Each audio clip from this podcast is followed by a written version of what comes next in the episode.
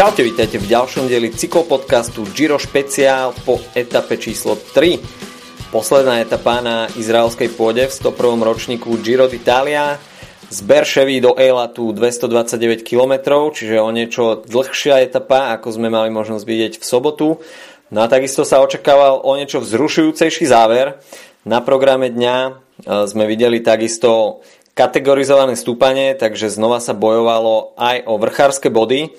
No a od začiatku sa veľmi rýchlo utvoril únik dňa, v ktorom sme videli e, známe mená, e, podobne ako v sobotu. Takže ocitol sa tam Enrico Barbin, držiteľ modrého dresu pre najlepšieho vrchára, takisto Žilen Bovan z Israel Cycling Academy, ktorý útočil aj v sobotu. No a e, do trojčleného úniku sa takisto dostal Marco Fraportis, Androni Giocattoli, respektíve Androny Sidermak Botekia presnejšie. No a táto trojica sa pustila už pomerne skoro e, do úniku a vydržala tam vyše 200 km, takže pre túto trojicu naozaj namáhavý deň v sedle. E, podmienky takisto neboli úplne ideálne, 35 stupňov, išlo sa cez Negevskú púšť, takže tam sa dali očakávať veľké horúčavy. Eh, čo ešte viac zdôraznilo dôležitosť pitného režimu a takisto pravidelná strava, pretože v takomto počasí dokáže tá energia prísť eh, veľmi rýchlo a asi nikto nechce sa potýkať s nejakým problémom vyčerpanosti už po etape číslo 3 alebo v jej priebehu. Takže doplňanie energie bolo takisto veľmi dôležité počas dnešnej etapy. No a táto trojica si to rozdala obody na vrchárskej prémii a síce Marko Fraporty získal 3 body, ale Enrico Barbin si prišiel pre 2 body, čiže s 5 bodmi je stále lídrom vrchárskej súťaže, e, kde sa predstaví aj na Sicílii, teda v modrom drese. E, no a postupne teda únik e, naberal pomerne rýchlo takisto náskok v tom úplne vrchole to bolo cez 7 minút, ale peloton postupom času začal naberať obratky a ten únik sa podarilo stiahnuť v dostatočnom predstihu.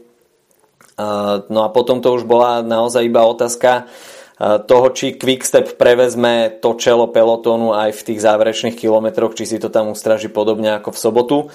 No a bolo tomu tak. Organizátori veľmi zaujímavo zložili ten záver, pretože mali sme tam možnosť uh, vidieť až prejazd 9 kruhových objazdov v posledných 6 kilometroch, čiže bolo to veľmi technické, veľmi napínavý súboj a takisto veľmi nervózny súboj uh, o tie popredné priečky uh, pri prejazde tých zákrut, pretože naozaj to tam bolo veľmi natiahnuté a kto sa nezmestil dopredu, tak e, automaticky mal veľmi, veľmi ťažkú pozíciu e, doťahovať to čelo a dostať sa do nejakej lepšej pozície pred e, tým záverečným šprintom.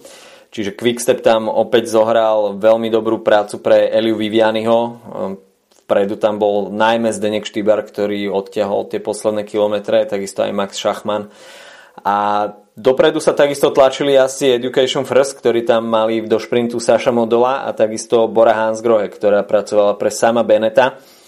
Uh, tie posledné kilometre sa išli vo veľmi vysokej rýchlosti, pretože fúkalo tak povediac až taký mierny orkán do chrbta, ale necelé 2 km pred cieľom sa to zlomilo, 100 km, 180 stupňová zákruta a ja si udreli do silného protivetru Šprintoval sa však do bočáku, pretože bola tam ešte 500 metrov pred cieľom e, pravotočivá zákruta a Elia Viviani si opäť našiel koleso e, sama Beneta, ktorý šprintoval, dá sa povedať, z tej prvej figúry. A veľmi zaujímavý ťah tam spravil, a keď začal veľmi prúdko bočiť k pravej bariére, kde bol práve Elia Viviani a už, už sa zdalo, že Elia Viviani bude musieť brzdiť, pokiaľ nechce skončiť v tej pravej bariére a, a vo veľmi nepríjemnom páde. Elia Viviani si to tam však veľmi dobre uh, ustrážil a uh, spravil si tam pozíciu medzi Sašom Modolom a práve samom Benetom. A nakoniec uh, opäť zapol turbo ako v sobotu a videli sme zdrcujúci finish Eliu Vivianiho, ktorý si pripísal druhé etapové víťazstvo. Uvidíme, aké budú mať dohru ten ťah sama Beneta, pretože videli sme už aj tento rok viacero prísnejších výrokov žury a ten ťah sama Beneta, ten manéver k tej pravej bariére nebol úplne najčistejší z môjho pohľadu. Bol pomerne dosť riskantný, pretože tá cesta nebola úplne najširšia ako nejaká americká highway, po, na ktorú sme zvyknutí z pretekov okolo Kalifornia, ale nebola takisto ani úzka, takže uh, Sam Bennett si tam jednoducho mohol ísť tú svoju lineu v strede cesty uh, a pre mňa trošku nepochopiteľne začal zabačať doprava, ako keby cítil Vivianyho za sebou a chcel ho tak trošku úmyselne zavrieť a Elia Viviani tam potom musel použiť lakťa a hlavu, aby si tam jednoducho tú pozíciu spravil, pretože bol v tom závere úplne najrychlejší, pochopiteľne. A myslím si, že sám Bennett by mal minimálne dostať nejakú penalizáciu v podobe stiahnutia bodov do tej bodovacej súťaže, pretože pokiaľ by takéto počínanie bolo tolerované aj v ďalšom priebehu, tak e, je možné, že by sme sa dočkali veľmi nepríjemných kolízií v závere a to si myslím, že je to posledné, čo asi chceme pri šprinterských etapách vidieť. Takže možno zdvihnutý prst pre sama Beneta aj pre ostatných šprinterov, e, aby pri tom šprinte dodržiavali tú svoju lajnu a nemali takéto e, psie ťahy, pretože nerobí to potom dobr, dobrú krv v tom závere a takisto aj z toho divackého hľadiska to nie je potom úplne to asi, čo chceme vidieť.